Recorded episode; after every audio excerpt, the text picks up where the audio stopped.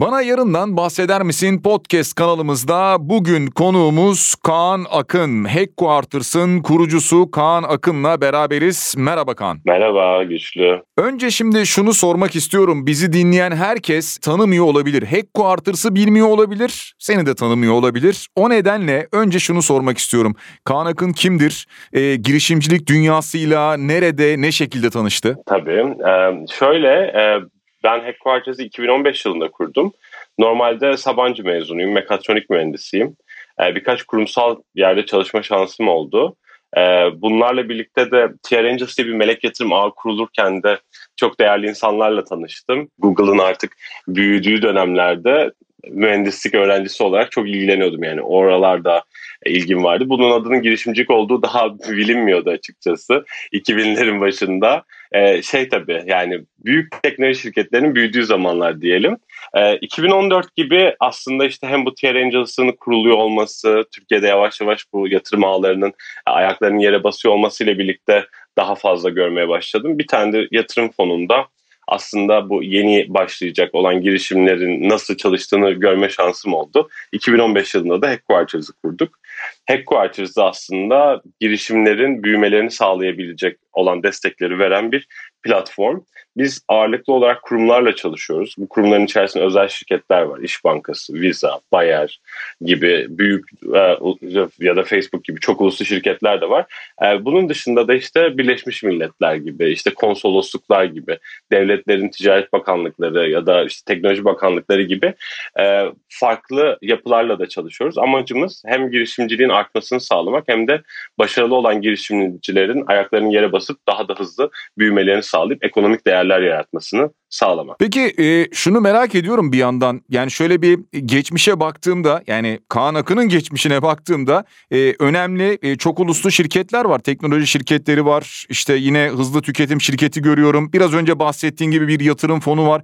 Hep bu çalışmalar sırasında geleceğe dönük böyle bir girişimcilik var mıydı? Yoksa yani bunlardan hani bir tecrübe edinilerek mi böyle bir yola çıkıldı? Ya aslında şöyle biraz e, insan kalbinin götürdüğü yeri anlamaya çalışıyor. Dediğim gibi yani ben üniversitedeyken o zaman Google'la çok fazla içli dışlıydım. Hatta işte gidebileceğim yerlerden bir tanesi oydu ama pozisyon bir türlü içime sinmiyordu. Daha çok satış tarafında pozisyonlar uygun görüldüğü için bize e, yazılımcı da olmadığım için e, oraya gitmeyi çok fazla tercih etmedim ama işte ilk bir Fransa'da çalıştığım şirket zaten bir girişim aslında boatbookings.com. E, orada böyle bir yazımı geçirdim. İlginç bir deneyimdi. Sonra işte dediğin gibi e, hızlı tüketimde PepsiCo'da çalıştım. Ee, burada da aslında dijital pazarlama konusunun en çok parladığı dönemlerdi. Yani bugün aslında baktığınız zaman dijital pazarlama da girişimlerden çok çok farklı değil. Datayla oturup datayla kalktığımız işte kullanıcı biraz daha anlamaya çalıştığımız bir yer. Ee, yani ne yaparsam yapayım beni yavaş yavaş ittikleri yol belliydi aslında. Hani girişimciliğe doğru hmm. gelmiş oldum. Yani, yani bu işi mesela Headquarters'dan önce başka bir yerler kurulmuş olsaydı belki orada da aslında çalışan olarak da kalabilirdim ama bir noktada yapmak istediğim şeyleri daha önce yapmamış birisini görünce de bir noktada artık bunu sen yapasın geliyor gerçekten. Tabii bu noktada şunu da merak ediyorum. Yani daha önce bir takım kurumsal tecrübeler var ki bunlar çok değerli, çok önemli. E, eğitimle birlikte tabii. Peki Bizi de şu an dinleyenler e, girişimciler olabilir çünkü son dönemde Türkiye'de de dünyada olduğu gibi bir trend oldu startup. Girişimcilerin kurumsal hayat tecrübesi olmalı mı yani bunu öncesinde yaşamalılar mı? Yani aslında çok net bir konu değil bu. Şundan Hı-hı. dolayı söylüyorum. Çünkü her bir girişim aynı girişim diyemeyiz. Yani bizim içeride farklı segmentlere ayırdığımız konular var. Mesela oyun da şu an Türkiye'de çok popüler konulardan bir tanesi. Hı-hı. Oyunun dinamikleri farklı. İşte deep tech, derin teknoloji girişimleri dediğim dediğimiz konular var. İşte ne bileyim hastalık yani kanser hücreleri üzerine de çalışıyor olabilirler. İşte MR'lar üzerine yapay zekada çalıştırıyor olabilirler. Ama bizim genelde konuştuğumuz girişimciliğin %80'i 90'ı Türkiye'de de özellikle yani popüler olanların diyelim bir ticari temele dayanıyor. E, böyle bir durum olduğu için de insanların muhasebe nedir, insan işe almanın derdi nedir, işte e, payroll nedir, SGK hmm. nedir, hmm. insanı nasıl işten çıkartabiliyorsun gibi konuları istesen de istenmesen de öğrenmen gerekiyor. Ben onu şey diye anlatıyorum yani kurumsal hayatta bunu başkasının parasıyla öğreniyor olmak bence bir lüks. O yüzden de tavsiye ediyorum. Bir de tabii ki kurumsal hayat size çok fazla iş arkadaşlıkları, e, ve network sağlamaya başlıyor. Bunlara sahip olmak özellikle ileride ticari işler yapacak insanlar için bence çok değerli. Çünkü girişimci olduğunuz zaman siz her kapıyı bir şey satmak için çalıyorsunuz ve bu çok kolay dinlenen bir pozisyon değil. O yüzden size güvenen insanların oralara gelmiş olması için de biraz kurumsalda zaman harcamanız güzel. Şu an en azından benim bir sürü dostumun olduğunu biliyorum yani o şirketlerde. Birlikte çalışalım çalışmayalım ya da bizim girişimcilerimizle çalışsınlar çalışmasınlar. En azından beni daha gönül rahatlıklarıyla dinlediklerini biliyorum. Çünkü orada yavaş yavaş oluşmuş bir kredimiz var ve bu öyle çok kolay kazanılabilecek bir şey olmak zorunda değil. Ben tavsiye ediyorum yani dediğim gibi herkes için olmayabilir. Eğer çok derin teknoloji çalışacaksanız belki alakasız kalabilir. Ama e, eğer ileride bir girişimci olmayı düşünüyorsanız, kendi işinizi yapmayı düşünüyorsanız kesinlikle bilmeniz gereken şeyler bunlar. Vergiler, damga vergileri, sözleşmeler, hukuk konusu. Çünkü işin %30'u %40'ı ne yaparsanız yapın bunlardan oluşacak. Evet bu kısmı idare edemezseniz e, o iş iyi gitmez doğru. E, kesinlikle katılıyorum. Şimdi bir yandan şunu da merak ediyorum. Siz e, böyle umut veren e, girişimleri, girişimcileri yenilikçi kurumsal şirketlerle birleştirmeye de çalışıyorsunuz. Türkiye'de neler başardı Headquarters? Neler yaptınız? Startup ekosistemine sizler neler kattınız? Bir anlatabilir misiniz? Tabii. Yani ben başarı demeyeyim. Dinleyenler kendileri karar versin ama biz işte 2015 yılından beri e, erken aşama girişimciliğe en başta küçük yatırımlar yaparak başladık. Ee, hatta bu sene o girişimlerimizden bir tanesi satıldı. Ondan dolayı da çok mutluyuz. Girişimcimiz de çok mutlu. Alan şirket de çok mutlu. Ne güzel. O yüzden onları da tekrar tebrik etmek isterim. Ee, ama e, senin de dediğin gibi aslında bizim e, Headquarters'ın bugünkü haline gelmemiz ondan bir sene sonra başladı. Çünkü birçok kurum aslında farklı alanlarda yenilikli çözüm, çözüme ihtiyaç duyuyor. Yani bunu duymasının sebebi rekabet avantajı olabilir. Onların işte stratejik planlarıyla alakalı olabilir. Çünkü iş modellerinin de değiştiğini görüyoruz. Yani bugün baktığınız zaman bir bankanın 15 sene 20 sene önceki ciro kalemleriyle bugünkü ciro kalemleri çok farklı. Ya Tabii. da bir telkoya baktığınız zaman bizim zamanımızda sen de biliyorsun yani kontör Hı. alıyorduk. SMS için Tabii. para ödüyorduk. Yani benim eskiden ödediğim bütün paralar çocukken özellikle kontör üzerine. Şimdi bu insanların düşünebileceği bir şey bile değil. Hatta geçtiğimiz günlerde onu konuşuyorduk. İçerisinde data paketi olmayan bir paket satılıyor mu acaba şu an telekomünikasyonda? Ve hani bu dediğimiz şeydi ya 50 sene öncesinden bahsetmiyoruz. 15 sene öncesinden bahsediyoruz. 10 sene öncesinden bahsediyoruz. O yüzden şimdi bu değişimler oldukça biz de kurumlar la bir araya gelmeye başladık. İşte İş Bankası da bunlardan bir tanesi. Bizim ilk müşterilerimizden bir tanesi. Hı hı. Çok da sevdiğimiz bir ekip.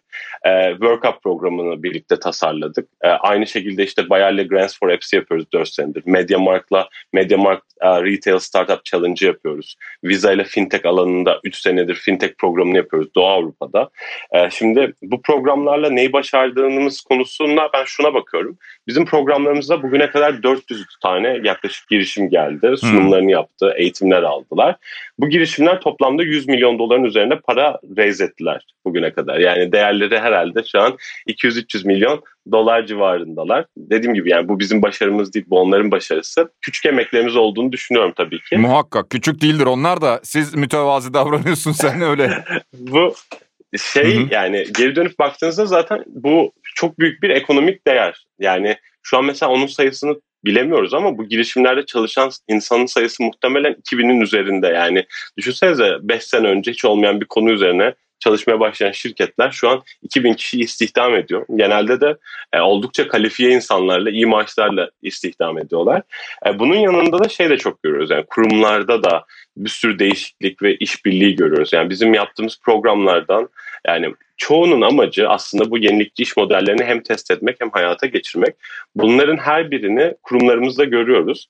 Ee, dediğim gibi bazı kurumlar global, onlar olunca biraz daha işler değişiyor. Şundan dolayı o zaman bir Türk şirketinin global bir şirketle Türkiye'de bir şeyler başlatıp dünyaya açtığını gördüğümüz işler de çıkıyor. Hani bu beni bir Türk olarak da ayrıca mutlu ediyor. O yüzden hani başarı derseniz biz bu güne kadar gerçekten kurumların yanında e, iyi var olabildik. Onların stratejilerine destek sağladık ve onların doğru girişimlerle bir araya gelmesini ve bu girişimlerin de doğru adımları atabilmesini sağladık.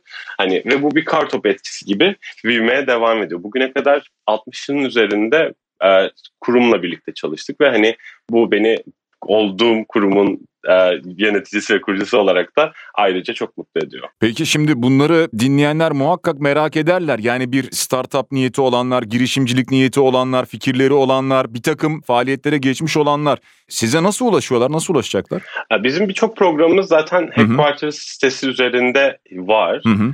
Oradan maillerini bırakabilecekleri yerler de var. Hı hı. Yani bayağı da insan oldu yani bizim şu an baktığım zaman headquarters'a ulaşmış, mailini bırakmış, işte iletişime geçmiş insanlar 40 bini aştı. Hmm. Ee, bunların e, yani 120 ülkeden insandan bahsediyoruz. Yani bizi bazen yargılayanlar da oluyor. Neden headquarters'da her şey İngilizce diye. Yani biz e, bunu seviyoruz çünkü teknolojinin dili de İngilizce. E, hani bir Türk şirketi olmaktan gocunduğumuz falan yok. E, ama bizim sitemize geldikleri zaman bunlarla ilgili bilgileri bulabilirler. Bizi takip edebilirler sosyal medyadan. Hem Headquarters'ı hem istiyorlarsa beni takip edebilirler. Biz genelde bunları oldukça aktif bir şekilde paylaşıyoruz. Genelde de senede 6-8 tane program yaptığımız için bu programlar bazen 6 ayı bulabiliyor. Aynı anda devam eden programlar oluyor. E, o yüzden e, bizim yaptığımız iletişimler oldukça açık takip etmeleri yeter. Londra'da e, yaşıyorsunuz ağırlıklı olarak genel olarak veya öyle söyleyeyim ama tabii bir yandan şunu da söyleyelim. Bu bir beyin göçü mü yoksa e, daha çok şirketi böyle bir globale açmanın yolu mu oldu? Ve İngiltere pazarına açılabilmesine imkan mı sundu veya headquarters'ı büyütmek için bir faydası oldu mu bunun? Tabii yani bizim e, dediğim gibi yani yaptığımız programların bir kısmı zaten Türkiye ile alakalı olmayanlar da olabiliyor. Hmm. Türk şirketi olsak da bugüne kadar Bahreyn'de de program yaptık, Berlin'de de program yaptık. Londra'da da aslında İstanbul Üniversitesi'nin e, iki sene girişimcilik programlarını birlikte yaparken Londra programını yapıyorduk. O yüzden 2019-2020'de de daha sık gittik. E, Visa, Facebook gibi diğer iş ortaklarımız da zaten İngiltere'deler. Onların hani Türkiye'deki ofisleri hani Facebook'un zaten çok daha limitli. Hı hı. E, Visa'nın kitler de keza. O yüzden biz aslında biraz bölgesel görüşüyoruz bu konular üzerine. E, bizim yani ben Londra'dayım e, ama mesela bizim partnerships'in başında yani ortaklıkların sadece müşteri gibi düşünmek zorunda değilsiniz. Sonuçta birçok teknoloji eventi de bizim ortağımız işte birçok e, global etkinlik de bizim ortağımız. Hı hı. Hani onları yöneten kişi de mesela İspanya'da. O yüzden biz zaten bundan sonra daha dağıtık bir yapıda olacağız. Yani ekibimizde daha farklı ülkelerden insanlar olacak. Hmm. Korona bu konuda biraz aslında bize destek oldu. Yani hani bir sürü sağlık, e, ölüm gibi reçe yani büyük sonuçları olsa dahi e, en azından biz uzaktan çalışmaya çok e, sıcak bakıyorduk. Hmm. Bu işlerin çok güzel yapılabileceğini göstermiş oldu. O yüzden Londra'da olmaktan dolayı oldukça mutluyuz. Orada bir ofisimiz var ve yeni programlar üzerine konuşuyoruz. E, şu güzel oluyor. Bizim için her bir yeni network eskisini bir üste taşıyor. O yüzden bizim şimdi İngiltere'de başka bankalarla konuştuğumuz birkaç proje var. E, onları o projeler belki İngiltere için yapıyor olsak bile Türkiye'de onlarla çalışabilecek insanları tanıştırmamıza da vesile oluyorlar. O yüzden beyin göçü olarak ben hiç düşünmüyorum. Yani girişimcileri de destekliyorum. Gitmeleri gerekiyorsa ki bazı sektörler için gerçekten gerekiyor. E, gitmeleri lazım. Türkiye'yi unutmasınlar. Bizim de hala en büyük ekibimiz Türkiye'de ve Türkiye'de de büyümeye devam edeceğiz. Orası kesin. Kaan şunu soracağım. Ülkemizde startupla ilgili başarıları zaman zaman duyuyoruz. İşte unicornlar çıkıyor, satışları duyuyoruz. E, hatta dekakornumuz da oldu. Şimdi burada tabii sayı önemli. Yani artıyor ama bir yandan bu seviyelere de ulaşma hızımız da artıyor gibi görüyoruz biz. Ama sen muhakkak dünyayı, globali de çok iyi görüyorsundur. Türkiye'nin bu noktada yeri nerede? E, gelecekte de Türkiye startup ekosistemi içerisinde böyle ilk 10 ekosistem içerisinde yer alabilir mi? Nasıl Nasıl görüyorsun? Yani e, bunlar beni aşırı mutlu etse de e, şey problemleri yaşadığımız kesin. Yani şirketlerimiz büyüyor, değerleniyorlar, dünyada yerler kazanmaya başladılar. Ama bir yandan da dünyada unicorn çıkma hızı da çok arttı. Yani 7 sene öncesine baktığınız zaman senede 10 tane unicorn çıkardı dünyadan. Yanlış bilmiyorsam daha bu ayda işte yani Ağustos ayında 2020 e, 2021'in 270 tane unicorn çıktı dünyada. O yüzden hani Türkiye'nin bütün başarılarına sevinsem de, Türk girişimcilerin başarılarına sevinsem de rekabet de hiç hafiflemiyor. Yani öyle bir problem var. Şimdi dünyanın iyi ekosistemleri arasına girmek aslında unicorn çıkartmakla da olmuyor ne yazık ki. Şundan dolayı söylüyorum. Yani Şimdi baktığınız zaman dünyada işte yani San Francisco tam hala konuşuyoruz. Londra dünya için güzel yerlerden bir tanesi. İşte Singapur var Asya'da. Orası bayağı iyi. Şimdi mesela Singapur dediğiniz ülke avuç içi kadar bir yer ya da İsrail avuç içi kadar bir yer. Şimdi bu yani neden bunların ekosistem olduğuna baktığınız zaman farklı sebepleri de var. Yani Londra'daki girişimcilerin ya da San Francisco'daki girişimcilerin yarısından fazlası o ülke vatandaşı değil ya da ailesiyle birlikte gelmiş insanlar. Şimdi bu insan çeşitliliği çok önemli çünkü global ürünler çıkartabilmek için farklı bakış açıları gerekiyor ve gerekmeye de devam edecek. O yüzden Türkiye'nin e, harika bir ekosistem olabilmesi için daha kapsayıcı olmamız gerekecek belli ki yani. Dünyanın yetenekli insanların İstanbul'a, Ankara'ya gelmeye ikna olmaları gerekecek. Bence bu arada görüyoruz bunu. Hani bu da zaten her şeyle birlikte değişiyor. İşte bu insanlar da neye bakıyor? Ben bu ülkede nasıl yaşarım? Ben bu ülkede neler e, yapabilirim? Bu ülkedeki ekonomik durumlar nedir? vesaire vesaire yani birçoğumuz gibi biz hani farklı ülkelere gitmek isterken. E, o yüzden şey çok güzel tabii ki bugün çıkan unicornlar, dekakornlar e, Türkiye'nin imajını da hem tazelemiş oluyor. Hani bu da başarı yapabileceğini gösteriyor. Hani biz yıllar yılı zaten insanlara şey anlattık durduk. Yani Türkiye çok güzel bir yer. E, burada ofis açmanız lazım. E, çok iyi yazılımcılarımız var. E, ama dediğim gibi kolay değil ve bütün dünyanın beklentisi bu. Bugün baktığınız zaman Estonya dediğiniz ülke bütün ekosistemini, bütün ekonomisini aslında girişimcilik ekosistemine koydu. İşte bu yeni vatandaşlık yasalarını getirdi. Sadece insan vatandaşlığı ile alakalı da değil de mesela bir finans ürünü yapacak olursanız Avrupa bölgesinde olmanız tabii ki lisans konusunda sizin elinizi çok rahatlatıyor. Yani onlar SEPA diye geçiyorlar. İşte bu tarz regülatif konular da bunları etki ettiğinden ilk onda olmamız ben çok görmüyorum. Yani gönülden çok istiyorum ama konu sadece bir, iki, üç şirketin çıkması da değil. Tabii ki bunlar bizi doğru yolda ilerleten şeyler.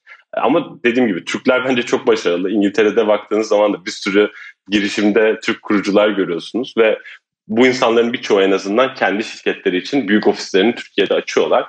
Ve hani bunlar da bizim gitmek istediğimiz yere bizi götürecek adımlar. Umarım hızlı bir şekilde geliriz. Bizi dinleyenlere bir de şunu hatırlatalım. Şimdi biz unicorn, dekakorn diye konuşuyoruz ama unicorn e, genel itibariyle şirketin değerlemesi 1 milyar doları geçiyorsa böyle nitelendiriliyor. E, dekakorn da genel itibariyle 10 milyar doları şirket değerlemesi geçen şirketler için veriliyor. Bu isimler bunlar için kullanılıyor. Onu özellikle dinleyicilerimize hatırlatmış olalım biz de. Startuplar için veya girişimciler için diyelim e, Türkçe söyleyecek olursak. Önemli şeyler konuşuyoruz bir yandan ama tabii burada sizin yaptığınız öyle bir iş var ki bunlarla kurumlar arasında bir bağ kuruyorsunuz. Bir de kurumlar açısından değerlendirelim bu konuyu. Yani kurumların geleceği ve ekonomik hayatın devamında bu girişimlerin, startupların rolü ne olacak? Yani ben aslında şöyle anlatmayı daha çok seviyorum. Normalde dünyada baktığınız zaman e, yani 100 bine yakın girişim çıktığı varsayılıyor şu an. Hani belki Startups Watch Türkiye ile ilgili bilgileri daha fazla daha iyi bir şekilde verebilir ama hani biz şu gözle bakıyoruz. Her bir startup bir deneydir. Bu deneyleri kurumlar kendileri de yapabilirlerdi. Ama şu an hem teknolojinin gelişmesi hem işte e, insanların girişimciliğe eğilmesiyle birlikte bunu yapan bir sürü bir sürü şirket var. Yani lojistikte Türkiye'de büyük şirket yok mu? Var. Bunların hepsinin yeni projeleri duyduğunuz startuplar olabilirlerdi. Bu girişimler olabilirlerdi ama bunları kendilerinin yapabileceği kaynakları bulmak çok kolay değil. Ya da hani bir şirket kaç tane projeyi aynı anda yapabilir? Siz de biliyorsunuz. Yani birçok şirket görmüşsünüzdür. Tabii. O yüzden Şimdi iki taraf için de çok güzel. Yani girişimciler şirketlerini günün sonunda satmak için kuruyorlar. Yani inşallah çok büyütüp satarlar, borsaya açarlar. Yani satıştan kastım bir şirketin alması değil ama birçok şirketin amacı satılmak olduğu için kurumların bu iştahının artması hepimiz için güzel bir şey. Ve bunu görüyoruz kesinlikle. Ee, onun dışında kurumlar sadece satın alabilmek için değil ileride e, kendi işlerinin etrafındaki konuları da anlamaya çok çalışıyorlar. Yani biraz önce konuştuğumuz konu gibi yani bir telco bugün kontör diye bir şey hayatında yok ve bu 10 senede oldu. Belki cirolarının %10'uydu. Hani bu bahsettiğimiz paralar da bugün orta ölçekli bir şirket kadar bir e, para ediyordur muhtemelen. O yüzden şeyin farkındalar. Yani bugün herhangi bir şirketin 10 sene sonraki iş modeli ya da gelir kapısı bugünkünden farklı olacak. Çünkü bazı şeyler çok kolaylaşıyor. Yani düşünsenize eskiden her yer yerde web sitesi yapmak için bir sürü insan arardınız. Şu an birçok platformla ücretsiz olarak yapabiliyorsunuz. Hani Orunu yapan insanlar da farklı işlere geçiyorlar. Ne bileyim işte tasarımla ilgili, basit konularla ilgili bir sürü güzel girişim var. Ee, bunlar ucuzlatıyorlar, insanları çıkartıyorlar ve hani insanların korktuğu konu şeydir ya teknoloji bizi işimizden edecek korkusu. Hani bu tam doğru olmamakla birlikte insanları bir yerden bir yere kaydırdığı da doğru ama yani. Eskiden başka işlerle uğraşan insanlar şimdi başka işlerle uğraşmak zorunda kalabilir. O yüzden kurumların buraya ilgi duyuyor olması güzel. Bizim tarafımızda da şunu biliyoruz yani biz diyorum ya 2015'te kurulsak bile 2016'dan itibaren aktif olarak aslında kurumlarla çalışıyoruz. Hani geriye dönüp baktığımızda bizim ilk günkü ilk günden beri çalıştığımız şirketler var. Yani bir kuruma belki bir şeyi satmak o kadar zor olmayabilir ama 5 sene boyunca birlikte çalışıyor olmak e, daha zor ve belli ki onlar burada bir fırsat ve bir inanç olduğunun farkında. Onların da zorlukları şurada. Yani planlamadıkları organizasyonları var şu an. Nasıl yapacaklarını tam bilmiyorlar. O yüzden net adımlar atabilmek bazen kolay olamayabiliyor. O yüzden yavaşlar. Girişimciler de bundan şikayet ediyor. Ben de bundan şikayet ediyor. Şikayet ediyorum. Fakat e, bu da işin bir gerçeği ne yazık ki. Evet kurumsal yapı biraz daha ağır işliyor sanki evet. Kesinlikle ama her şirketin içinde çok iyi insanlar var. Yani bakmayın yani bugün büyük şirketlerden bahsediyoruz ama hani o projelerin, o, o girişimlerle yapılan işbirliklerini hayata geçiren de insanlar aslında şirketler içerisinde birkaç elin parmakları kadar insanlar. Yani bunu çok rahat gözlemledim yani seneler içerisinde. Hani şirketin global vizyonu da değil, içerideki birkaç kişinin azmiyle oluyorlar ve hani onlara da özellikle çok çok teşekkür ediyorum. Ama şunu görüyorlar yani bunlar ileride gerçek fırsatlar. Hani bugün diyoruz ya Decacorn dediğimiz şirketler Türkiye'nin büyük şirketlerinden büyük hale geldi. Hani 10 sene önce, 15 sene önce insan bu şirketlere söylediğiniz zaman şey derlerdi yani bu işimi yapacağız ne gereği var bizim işimiz yeterince güzel falan. Doğru. Hani baksanız zaten bu startuplarda çalışan insanlar da uzaydan inmiyor yani. Eski kurumlardan alınan insanlar. Hani orada muhtemelen kendileri de yırtılmışlardır bunları yapmak için. O yüzden bu konu kurumlar için ciddi. Biz de bu konuda iyi çalıştığımızı düşünüyoruz. Hani bugüne kadar yıllarca çalıştığımız birçok kurum olması bence bunun bir göstergesi. Çok da zor da değil. Ee, ama dediğim gibi biraz belirsizlikler olduğu için insanlar biraz çekiniyorlar en başta. Kaan son olarak şunu sormak istiyorum. Bugüne kadar e, birçok girişimciyle de röportaj yaptık, gerçekleştirdik ama yaş olarak genelde senden de daha e, yaşı yüksek olanlardı. Ama onlara hep bu girişimciliği sorduğumda dediler ki yani bir girişimcilikte bulunduk evet iyi oldu ama ardından bir tane daha yaptık. Sonra bir tane daha yaptık. Sonra bir tane daha yaptık. Yani farklı alanlarda e, hep merak ediyoruz boşlukları arıyoruz. Şimdi aynısını soracağım ben. Kişisel olarak girişimcilikte böyle bir hedef var mı veya için kıpır kıpır mı başka bir şey yapayım diye? Ya yok gerçekten öyle yani girişimcilik kötü bir virüs gibi. yani bunu zaten birçoğu çok memnun yani. Bu arada batsanız da böyle oluyor. Yani hani sonuçta bütün hikayeler güzel tatlıya bağlanmıyor. Batmak da düşündüğünüz kadar kötü bir şey değil. Yani o yüzden e, girişimciliği derli toplu bir şekilde yapabilmiş birisi muhtemelen bir daha girişim kuruyor. Yani baktığınız zaman Jeff Bezos'un da böyle aktif katıldığı bir, birkaç tane uzay projesi falan var. Yani hani yeter adam dünya seni zaten daha ne istiyorsun diye söylüyor. Hani konu para hiçbir zaman değil yani bunu anlıyorsunuz. Yani şey çok eğlenceli bir kere. Ya problem çözüp ona e, uygun şeylerle bir işi büyütebiliyor olmanın heyecanı başka hiçbir yerde yok. O yüzden girişimcilik yapmış insanları gerçekten bu konudan ayırmak biraz zor. Benim için de geçerli. Hani Headquarters şu an 6. senesine girdi yaklaşık. Hani belki birkaç sene sonra bir şirket tarafından satın alınırız. Ee, belki alınmayız yani o da çok önemli değil. Ama muhtemelen ben bu şirketten ayrıldıktan sonra e, başka bir iş daha kurarım. Çünkü gerçekten çok keyifli. Ve şu an girişimci olmak için de çok iyi bir zaman. Her şey oldukça kolay. Ee, şey anlamında bahsediyorum. Yani eskiden web sitesi yapmak bile daha zordu. İşte font değiştirmek de daha zordu. Yani görsel lisanslamak ya da reklam vermek bile daha zordu. Şimdi bunların hepsi kolaylaştı. Tabii ki zorluklar daha başka yerlerde oluyorlar ama hani girişimcilikten ben oldukça memnunum. Ee, Birçok girişimcimizle bir arada olmak bana bu arada yeterince motivasyon veriyor. Bizim ekibin de en büyük şeyi o. Çünkü herkes pırıl pırıl ya. Yani kafası çalışıyor, sürekli bir şeyler yapmaya çalışıyorlar. Hani biz girişimcilerle oturup sohbet ettiğimizde ki birçok girişimcinin kurucusu benden yaşlı dediğin gibi. Hani bunda garip bir şey yok. Ama aynı havayı solumak bize iyi geliyor. Çünkü birbirinin derdinden anlayan insanlarla oluşan bir komünite var gibi düşünebilirsin. Çünkü Türkiye'de böyle insan canını sıkabilecek çok şey olabiliyor. Dünyada da keza. Ee, biz o yüzden kendi küçük dünyamızda konuştuğumuz zaman bizi ekstra ekstra motive ediyor. Ben o yüzden muhtemelen bir daha girişimci olurum. Seve seve olurum hatta. Son soru demiştim ama şu geldi e, sen anlattıkça aklıma. Biz tabii girişimciliğin hep iyi yanlarını konuşuyoruz ve iyi yanları karşımıza çıkıyor. İşte e, şöyle büyüdü şirket, satıldı, işte halka açıldı vesaire gibi şeyler duyuyoruz ama bir de batma kısmı da var. Veya batma demeyelim de işler her zaman iyiye gitmiyor. O iyiye gitmediği dönemleri elbet yaşamışsındır. O dönemlerde motivasyonu ne sağlıyordu? Son olarak böyle bir girişimcilere mesajımız olsun bu. Yani valla bence batma da diyelim adına. Korkma korkmamıza gerek yok. Onu demeye çalışıyorum. Yani hani hayatta biz bir sürü şey batırıyoruz. Sonuçta birçoğu insanın üniversite diploması var. O diplomanın yerine getirmesi gerektiği şeyleri yapmıyorsan sen de üniversite eğitimini batırmışsın aslında. Yani hani baktığın zaman kötü bir şey değil. Çünkü batma dediğimiz şey böyle her şey dünya başımıza yıkılıyor değil. Batma sürecinde o kadar çok şey öğreniyorsunuz ki yani hayata bakışınız değişiyor ve muhtemelen bir sonraki başarınızın kaynağı o batma.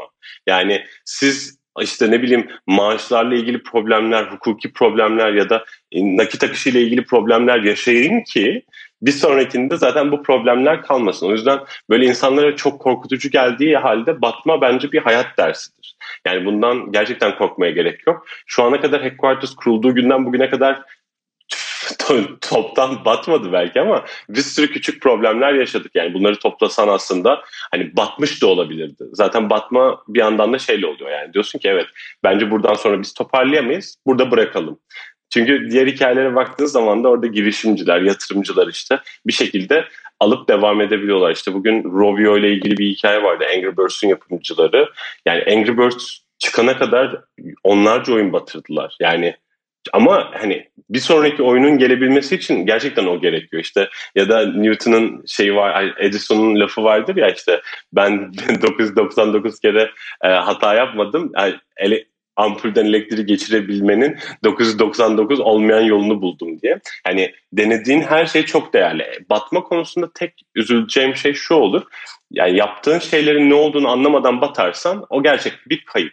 Ama hani müşteriye satış yapamadığını mı fark ettin? Teknolojinin yetersiz olduğunu mu fark ettin? Ekibi yönetemediğini mi fark ettin? Bunların hiçbir batma değil. Bunlar öğrenim. Benim hatta tavsiyem şu oluyor mesela master konusunda yani üniversiteleri çok severim. Onlarla hiç bir derdim yok ama mesela MBA'ye verilecek parayla girişimci olmayı düşünüyorsa birisi bence o parayı batmak için kenara koymasında sakınca yok. Yani e, batacak olsa bile ki dediğim gibi bugün batabilirsiniz yani işler batabilir, kişiler batmaz.